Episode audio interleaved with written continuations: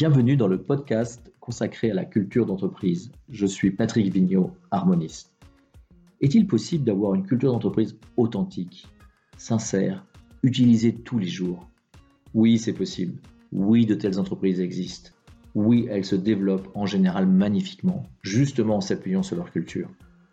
Allons à la découverte aujourd'hui d'une magnifique culture d'entreprise, celle de Nature et Découverte. Nous avons tous été dans des magasins Nature et Découverte et nous sommes ressortis avec un livre, une huile essentielle, un jouet scientifique ou encore un instrument de massage. Nature et Découverte a été créée en 1990 et a été précurseur en se positionnant dès le départ sur le commerce de produits respectant l'homme et la nature. J'ai la chance de connaître à la fois les fondateurs, François et Françoise Lemarchand, ainsi que leur fils Antoine, qui a repris le flambeau. Et c'est Antoine qui a la gentillesse aujourd'hui de nous faire voyager au cœur de la culture de nature et découverte.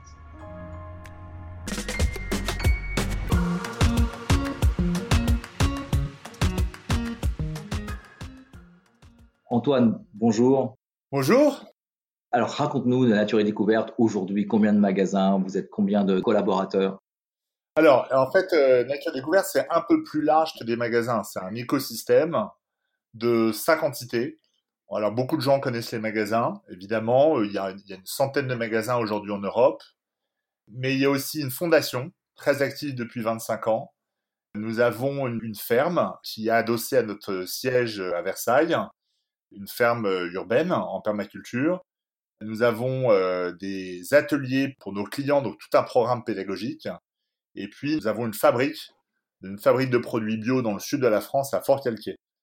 Donc, en fait, c'est vraiment un écosystème qui gravite autour de nos clients. On a euh, aujourd'hui bah, beaucoup de clients, mais surtout, on a une carte de club dont les clients sont très fiers en général. On a à peu près aujourd'hui 1 200 000 porteurs de cartes payante, donc euh, qui vaut pour deux ans. Et ces cinq entités gravitent vraiment grâce à nos clients, grâce à nos collaborateurs, et en staff, on est euh, un peu plus de 1000 aujourd'hui. Alors donc présent en France, en Allemagne, en Suisse, en Espagne, et bientôt au Portugal et au Benelux.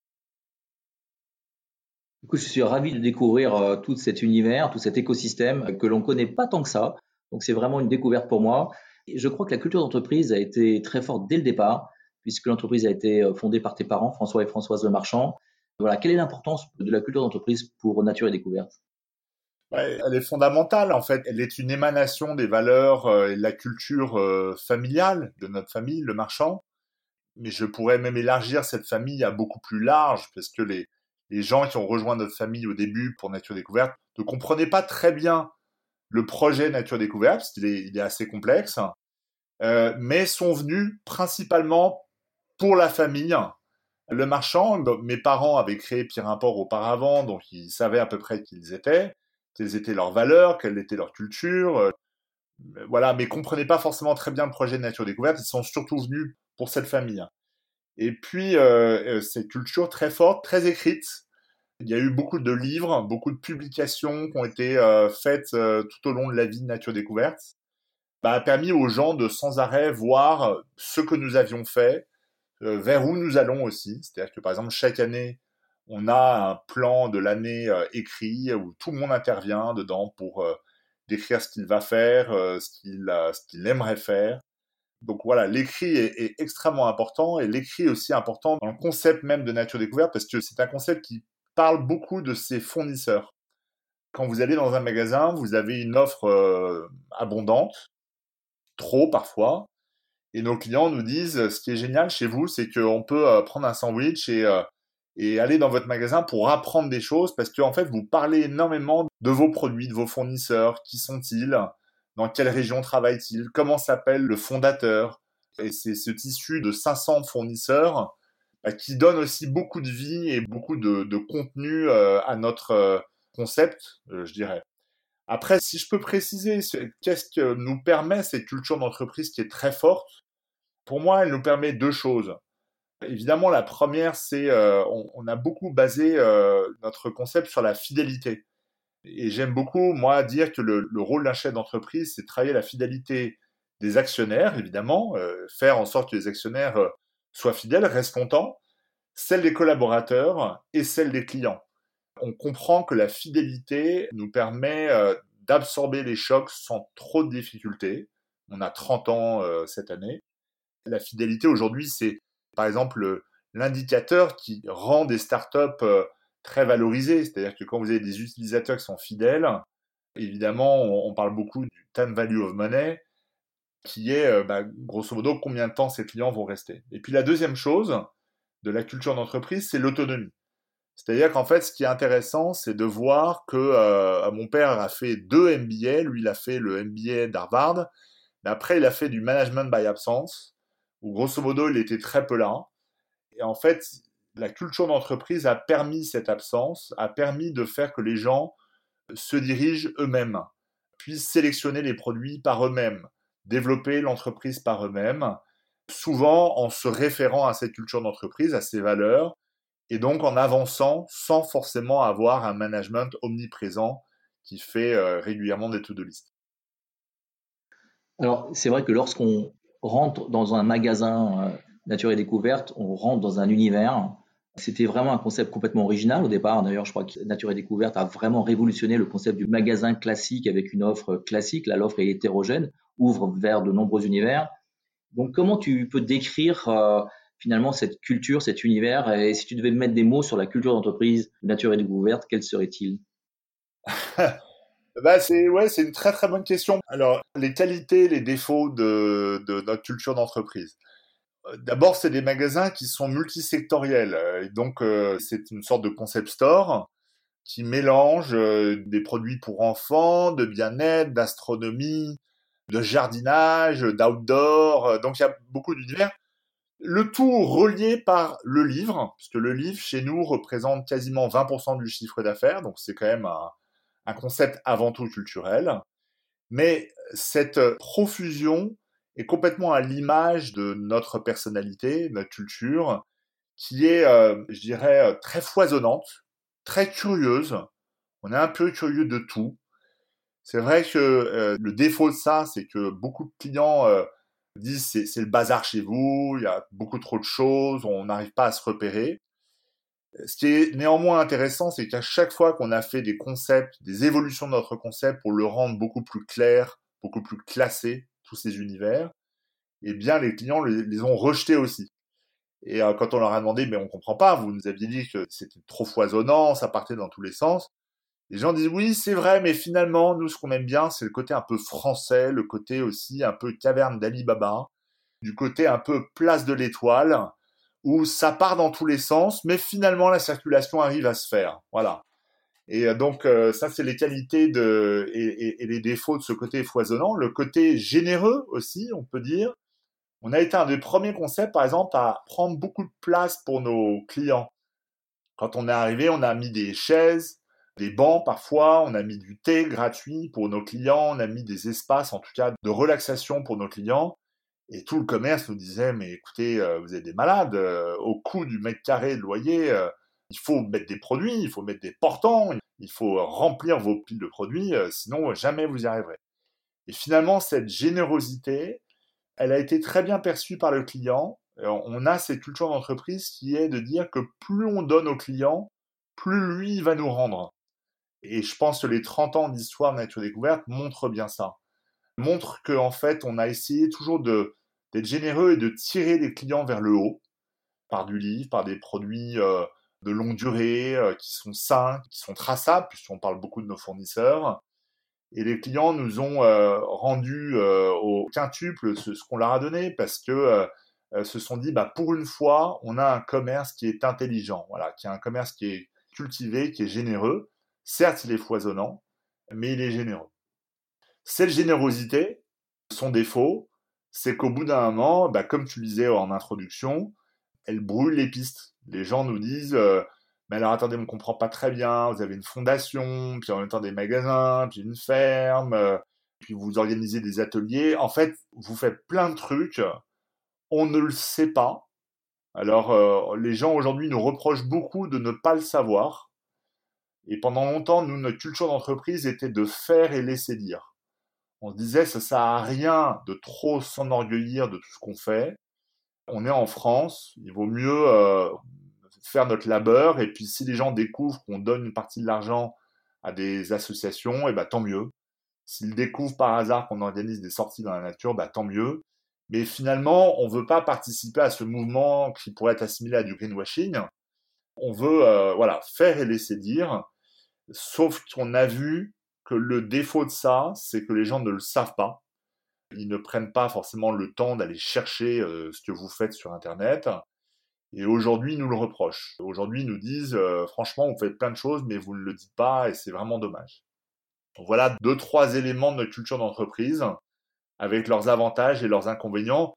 Et je crois qu'au finish, on peut dire que ces éléments ont fait que Nature Découverte aujourd'hui fait partie des marques préférées des Français, en tout cas des enseignes préférées des Français, alors qu'on n'est pas une très grande entreprise de retail, on n'a que 100 magasins, hein, donc c'est pas énorme euh, comparé à des chaînes beaucoup plus connues, mais on a un taux de notoriété qui est celle de chaînes qui sont 3 euh, à 4 fois supérieures en nombre de magasins.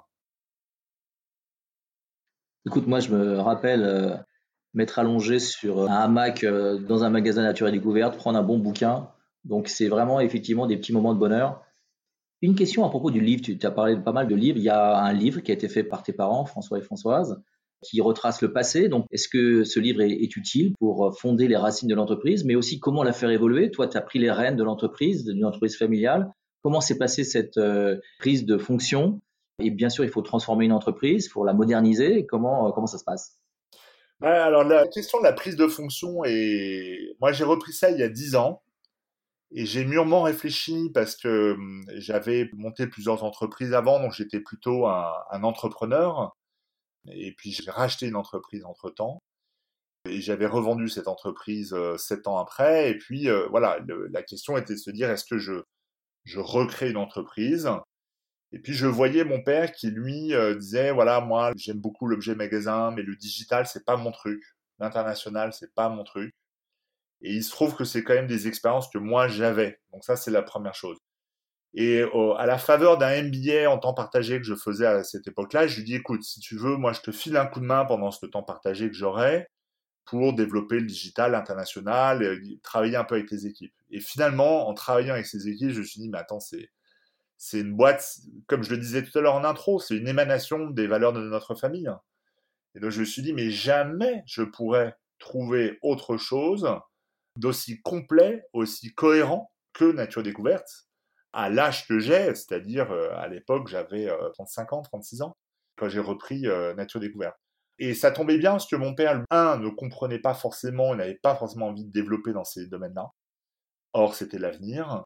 Et puis deux, avait un souhait qui était d'avoir les mains dans la terre.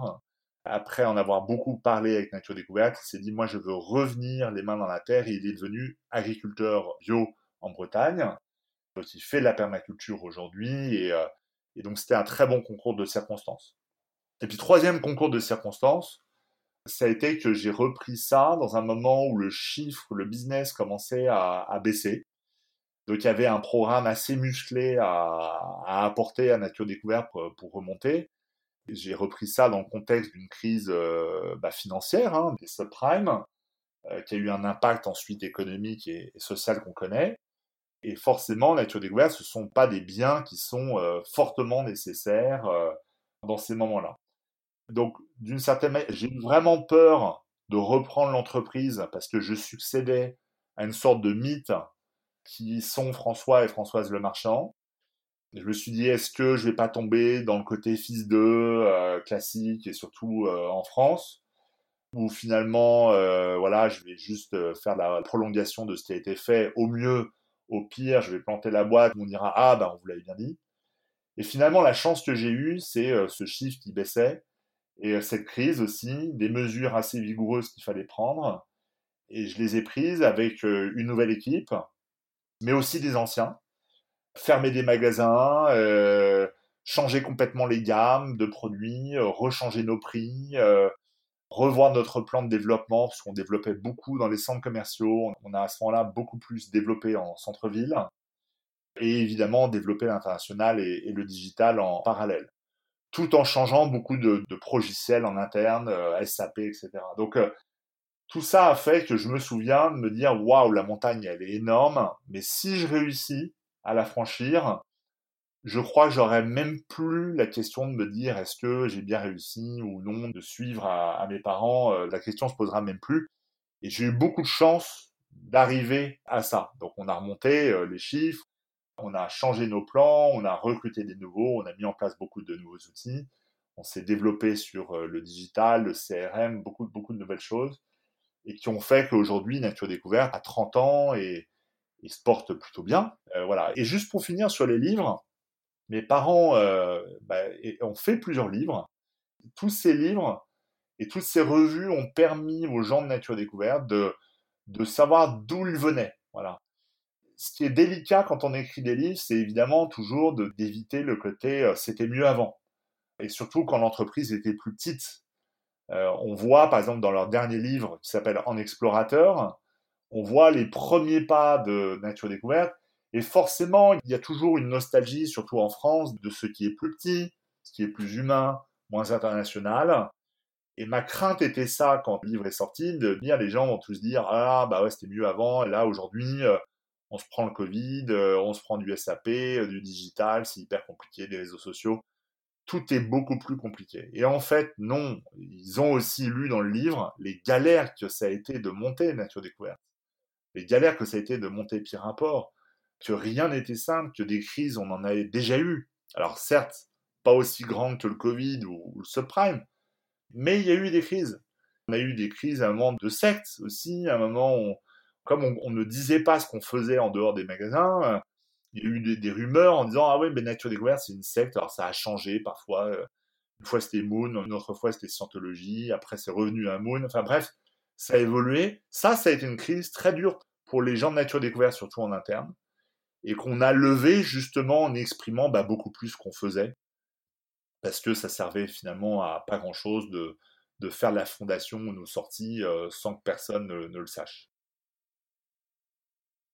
Écoute, moi je, recommande ce livre euh, qui est d'abord très bien illustré et surtout qui raconte euh, toute l'histoire de Pierre Import, toute l'histoire de la Fondation Nature et Découverte, et donc énormément de choses absolument passionnantes.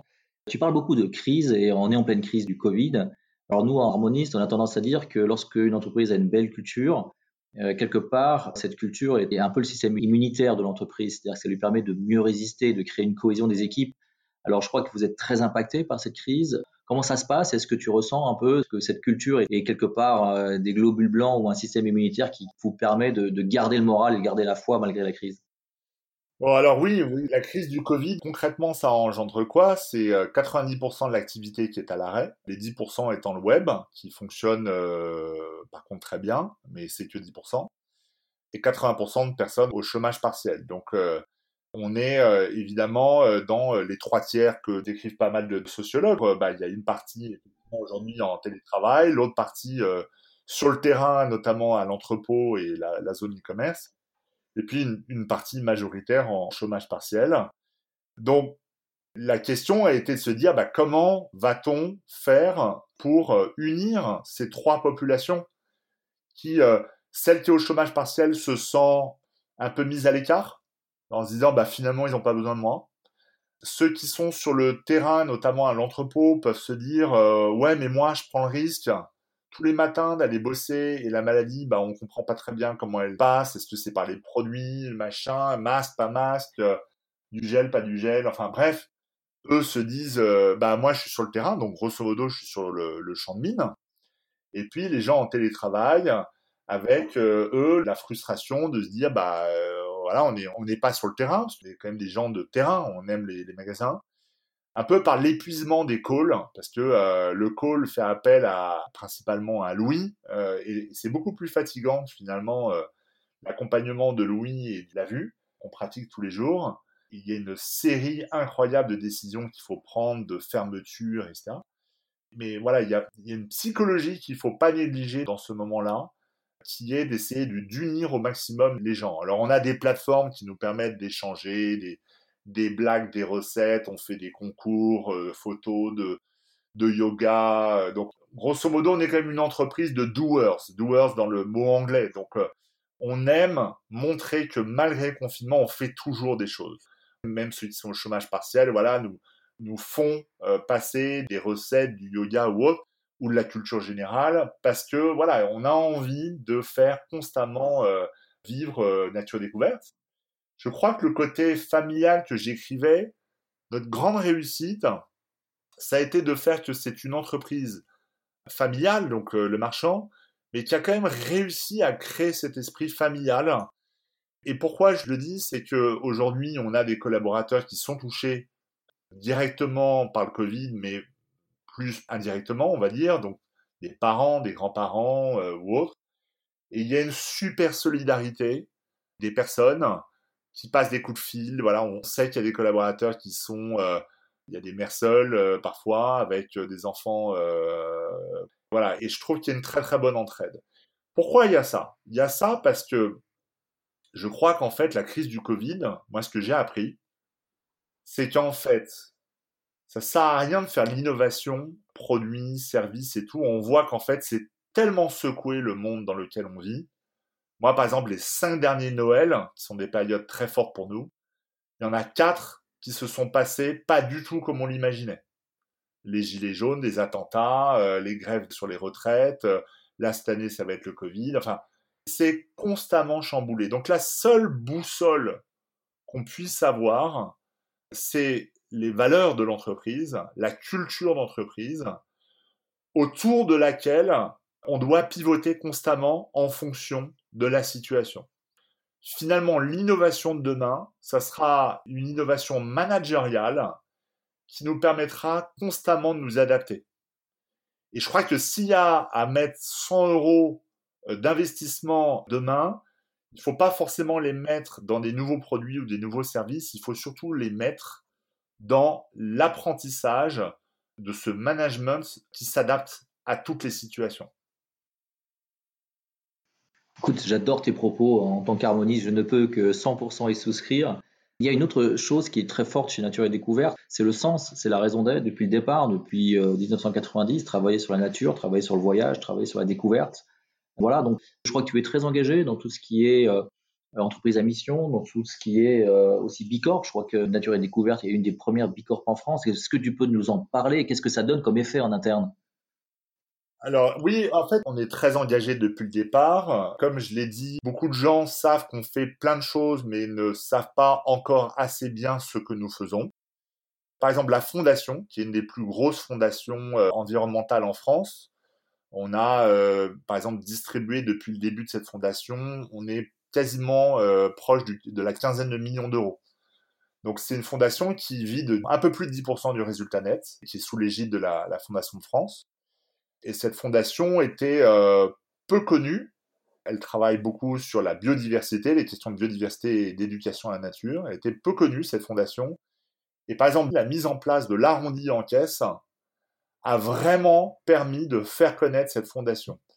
Et ça, c'est vraiment un truc que j'ai envie de partager, c'est que quand on sollicite aussi sa base, et nous notre base de clients, pour finalement arrondir, donc euh, quand les gens achètent, ils peuvent arrondir à la somme supérieure pour aider la Fondation Nature Découverte, eh bien, on s'aperçoit d'une générosité euh, absolument incroyable. Donc, ce que je veux partager, c'est que la culture d'entreprise, ce qui est fabuleux, c'est quand on arrive aussi à faire que nos clients s'en emparent de toutes les manières, on voit bien que nos clients aujourd'hui nous disent, vous savez, vos produits sont super et tout, mais moi, ce que j'achète, avant tout, c'est vous, c'est vos valeurs.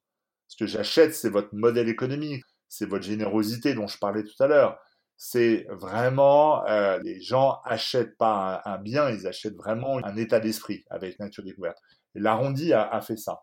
Après, on fait beaucoup de choses avec le carbone, etc. Bon, bref. En fait, nous, on cherchait un label qui regroupe toutes les entités, on va dire, qui fait un peu le, un purpose riche d'une entreprise. Mais on, cherchait aussi le côté communautaire pour se tirer un peu la bourre, pour apprendre des autres. Déjà, c'est important de dire auprès de tout le monde que euh, on a un réseau, on n'est pas juste seul, on n'est pas juste nous à dire Nature Découverte fait ça, fait ci, mais on dit qu'on fait partie d'un grand réseau. Et on se tire un peu la bourre parce que, euh, bah, je vous disais, il y a toutes les industries dans Bicorp, et donc l'essentiel, c'est et d'être Bicorp, mais surtout de progresser. Et donc, euh, donc on a choisi d'être Bicorp et on a, on a été euh, ex la première Bicorp française en France. Écoute, c'est formidable d'être comme ça euh, pionnier et précurseur. Euh, une question aussi importante qui est l'actionnariat. En fait, tu as vécu euh, des actionnariats différents. D'abord un actionnariat familial, puis l'entrée d'un fonds d'investissement aux côtés de la famille, Raise, je crois, et puis en 2019 l'acquisition de la société par Fnac Darty. Est-ce que tu peux nous raconter en quelques mots bah, ces différentes étapes et comment ça s'est passé? Ouais, c'est assez simple. C'est l'étape qui a fait passer de l'actionnariat familial. Alors, il se trouve qu'en fait, non, on n'était pas totalement familial au début. On avait le CIC, CIC Finance, la partie, euh, on va dire, venture de la banque CIC qui était euh, dans notre capital et qui est resté 19 euh, ans au capital, ce qui est assez unique parce qu'en général, la vocation d'un fonds, c'est de rester 6-7 ans grand maximum voilà, au dire des gens du CIC, ils sont restés parce qu'ils ont beaucoup appris avec nous. On est une marque très sociologique qui leur permettait de comprendre non seulement la nature des gouvernements, mais également d'autres industries. À un moment, le CIC nous a dit, voilà, écoutez, on n'a pas vocation à rester plus longtemps que 20 ans, c'est déjà bien. Et puis, je trouvais que le conseil d'administration était quand même assez monosanguin, très le marchand. Et j'ai vraiment euh, voulu euh, changer euh, drastiquement ce conseil Ma peur étant d'être, voilà, moi je m'entends très très bien avec mon père et ma mère, et l'inconvénient c'est qu'on pense souvent la même chose, donc je me suis dit il faut, faut absolument avoir du sang neuf. Donc on a fait rentrer le fonds d'investissement Raise, qui a remplacé le CIC, mais qui un peu plus que, que remplacé, qui nous apparaissait être le fonds le plus compatible avec nos valeurs, qui sont plutôt long terme, ils sont aussi plutôt engagés euh, sur des financements d'entreprises euh, à raison d'être puissantes, et beaucoup en France et en Europe. Donc ça nous a paru, mais vraiment, euh, avoir Gonzague de Blinière et Clara Guémard au, au board, bah, c'est quand même du bonheur, parce que déjà, c'est quand même des personnalités qui voient beaucoup d'industries différentes, mais qui permettent de mettre du sang neuf et tout en respectant les valeurs de l'entreprise qu'on a tout de suite partagées. C'était très simple. Et grâce à leur carnet d'adresses, ça nous a fait venir trois autres administrateurs qui ont complété euh, des manques que nous avions dans le digital, dans l'international. Donc, euh, ça nous a beaucoup, beaucoup apporté d'avoir Raise. Et puis, c'est bien aussi d'avoir une certaine forme d'exigence financière au board. Certes, la famille, c'est du long terme et les fonds sont plus court terme. C'est bien d'avoir finalement cette alliance un peu des deux. Après, l'évolution avec Fnac Darty, elle est principalement parce que nous avons vu que le commerce allait se faire par des très grosses plateformes dorénavant, et soit on est un tout petit poisson type startup, DNVB sur Internet, soit on croit dans le fait qu'il faille être sur des très grosses plateformes de commerce comme Amazon, euh, comme Alibaba, comme euh, Fnac Darty dans une moindre mesure. L'ETI de commerce que nous sommes était très vulnérable parce que nous n'allons pas aussi vite que la startup et nous n'avons pas les moyens et le reach euh, d'une grosse plateforme comme euh, Fnac Darty qui aujourd'hui a plusieurs euh, millions d'abonnés, par exemple d'adhérents, qui a 800 magasins dans toute l'Europe, qui a une notoriété absolument incroyable. Et puis ça nous apparaissait ceux qui étaient les plus compatibles avec notre état d'esprit. Ils ont majoritairement leur, leur activité en France, on les connaît bien, ce sont des gens qui sont souvent à côté d'eux dans les lieux commerciaux. Ce sont des gros vendeurs de livres comme nous, donc ils ont une partie culturelle qui est quand même très importante. Et puis en termes de clientèle, nos bases euh, sont euh, euh, incroyablement affinitaires. C'est-à-dire qu'on a comparé nos bases de clients et on est des enseignes qui sont complètement compatibles en termes de clients. C'est les mêmes.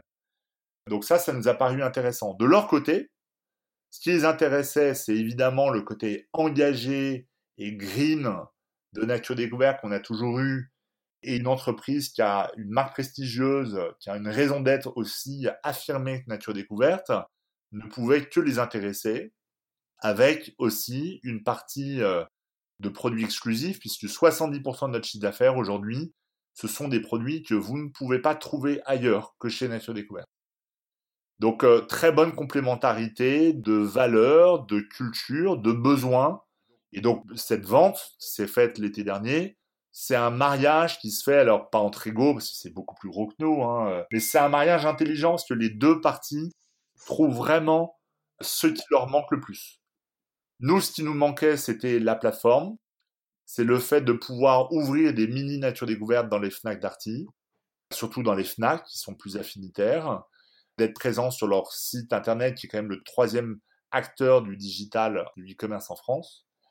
Et puis, euh, ils sont euh, présents également dans des pays euh, dans lesquels nous n'étions pas, comme l'Espagne ou le Portugal. Donc, ça complète très intelligemment les choses. Des aspects moins positifs, c'est forcément une culture d'entreprise qui peut être menacée, où les gens peuvent se dire, bah oui, mais le, marchand, vous étiez très présent, qu'est-ce qui va se passer maintenant Maintenant, on va travailler pour un grand groupe, en plus côté, et côté euh, pas qu'à c'est vraiment, je crois, c'est à peu près 70% du capital de Night est, est, flottant.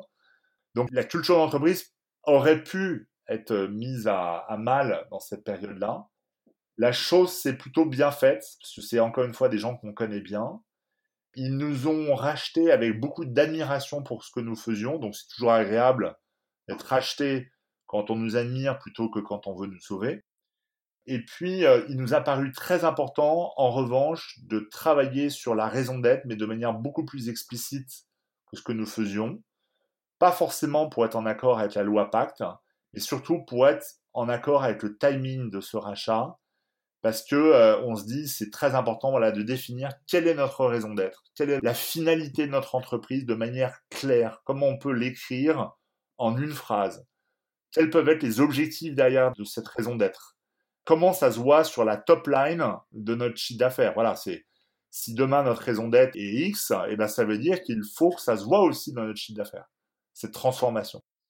Donc on est en train de finaliser ce travail qui met beaucoup de temps pour euh, d'écrire cette raison d'être, d'écrire les objectifs, tant en termes de mesures que de chiffre d'affaires. Alors, un actionnaire comme euh, Fnac ou des actionnaires comme des fonds d'investissement peuvent demander une certaine exigence, une certaine performance. Comment, dans une entreprise comme Nature et Découverte, où il y a un vrai humanisme, il y a une sensibilité aux collaborateurs, je crois que depuis longtemps, vous faites une mesure de, de la motivation des collaborateurs, de leur bien-être. Comment allier cet humanisme avec la performance, avec l'exigence du détail? Comment tu peux marier toutes ces données qui peuvent paraître antinomiques? D'abord, en fait, je crois que tout le monde comprend que dans le monde du business dans lequel on est, alors ça va peut-être changer, ça va sûrement changer ce que je dis. Hein. Je dirais dans la période pré-Covid, on voyait que la ressource la plus rare, ça n'était pas l'argent, ni l'ambition, La ressource la plus rare, c'est vraiment l'humain. C'est extrêmement dur de recruter. Moi-même, euh, je pense ne pas être un bon recruteur. Donc, je fais très attention à m'allier avec d'autres gens pour recruter parce que seul, je pense que je me planterais. J'ai souvent tendance à recruter tout le monde, surtout quand les gens partagent les mêmes hobbies que moi. Donc, je me méfie de ça. Donc, la ressource la plus rare, ce sont les équipes. Et c'est clair que nous, nous sommes un business dont l'équation de succès repose à part égale sur la qualité du concept, la qualité de l'emplacement de nos magasins. Euh, on dit souvent retail, c'est placement, placement. Mais l'humain est absolument colossal. C'est juste euh, un chiffre, mais c'est quand même important. Entre un magasin qui est bien géré chez nous et un magasin qui est mal géré, on peut avoir 35-40% d'écart de chiffre d'affaires. Donc c'est absolument colossal. Deuxièmement, on met énormément d'argent aussi en formation. On est 6 à 7 fois au-delà de nos obligations euh, légales de formation.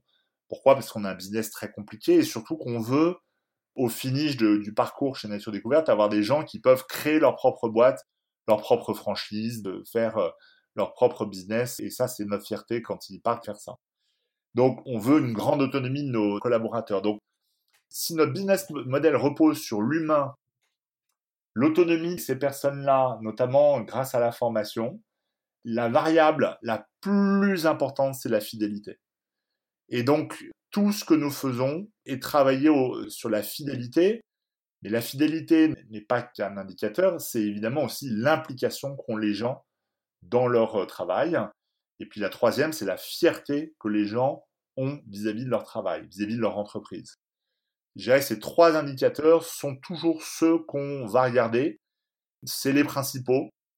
Le turnover dans le commerce, il y en a malheureusement beaucoup, surtout à Paris. On voit que la vie euh, coûte cher et beaucoup de gens nous disent on adore nature, mais voilà, les salaires vous proposez, euh, même si, bah oui, c'est ceux du retail, ne me permettent pas de vivre à, Paris. Et ça, ça engendre beaucoup de turnover à notre grand désarroi.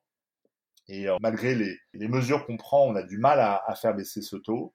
Le taux d'engagement de nos collaborateurs dans leur job, on le mesure effectivement, comme tu disais.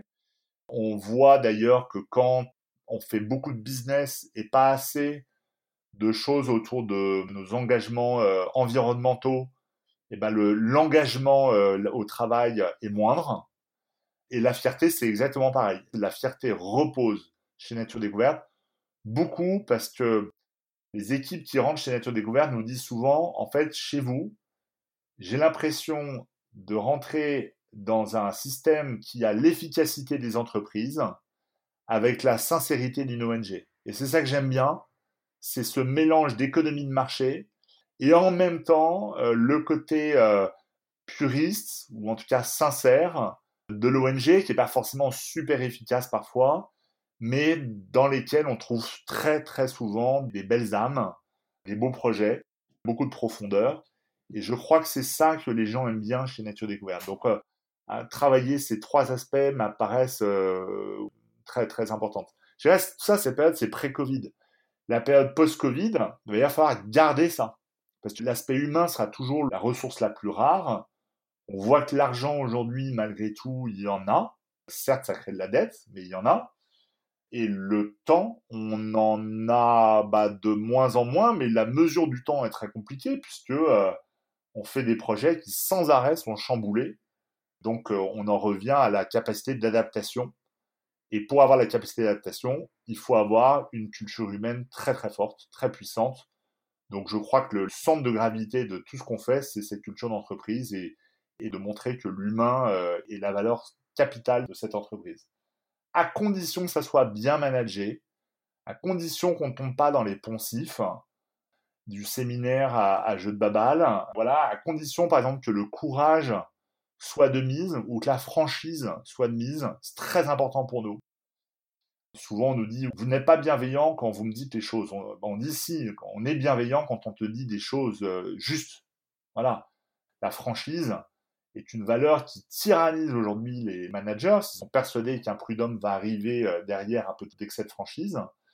Mais pour nous, c'est absolument capital. Et je crois que les gens de Nature Découverte peuvent s'enorgueillir de dire que ils sont managés par des gens qui sont courageux et qui leur disent franchement les choses, celles qui sont sympas et celles qui sont moins sympas. Alors, on sent dans tes propos une vraie sincérité, une vraie authenticité. Comme dernière question que je te poserais, quel conseil donnerais-tu à un entrepreneur qui a envie, qui a ce terreau favorable, qui a cet humanisme et qui n'ose pas investir, euh, comme toi tu l'as fait dans tes locaux, tu l'as fait dans, le Bicorp, tu l'as fait dans la formation des collaborateurs. Donc, c'est vraiment beaucoup d'argent qui est investi euh, pour créer cette culture en amont. Quel conseil ou quel encouragement lui donnerais-tu? Bah, je dirais d'abord qu'il ne faut pas lésiner sur ça. Un, start-upper aujourd'hui n'a aucun mal à trouver de l'argent. Euh, il n'y a qu'à se baisser. Il y a encore beaucoup d'argent. Et sur le compte d'épargne des Français, comme euh, dans des fonds d'investissement et tout. On verra. Encore une fois, je parle vraiment dans un moment de crise et je ne sais pas encore euh, comment les choses vont évoluer. Mais si la fidélité des collaborateurs et l'engagement des collaborateurs et leur fierté sont les valeurs euh, cardinales, c'est ça qu'il faut qu'ils travaillent.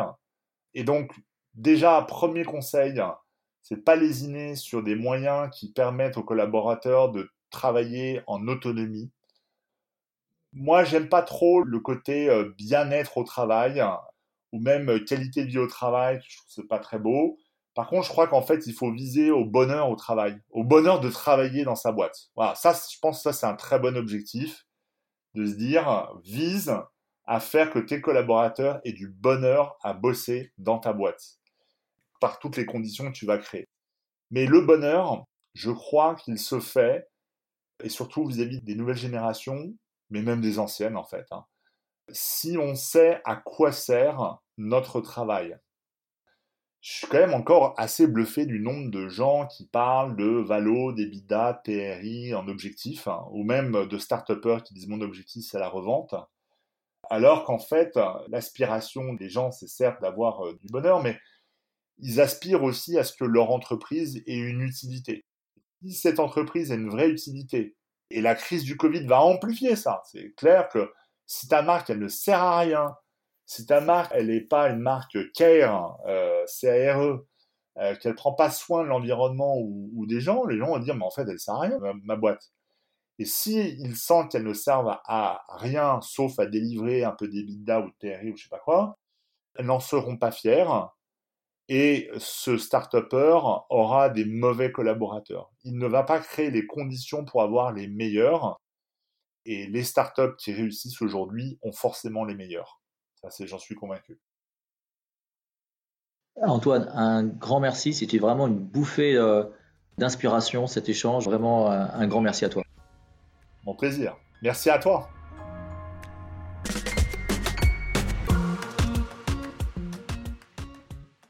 Si comme moi vous avez été passionné par ce voyage au cœur de la culture de nature et découverte, n'hésitez pas à commenter ce podcast et à le partager largement autour de vous. Il est important en effet de faire connaître ces entreprises qui ont une culture puissante et qui la vivent avec totale authenticité.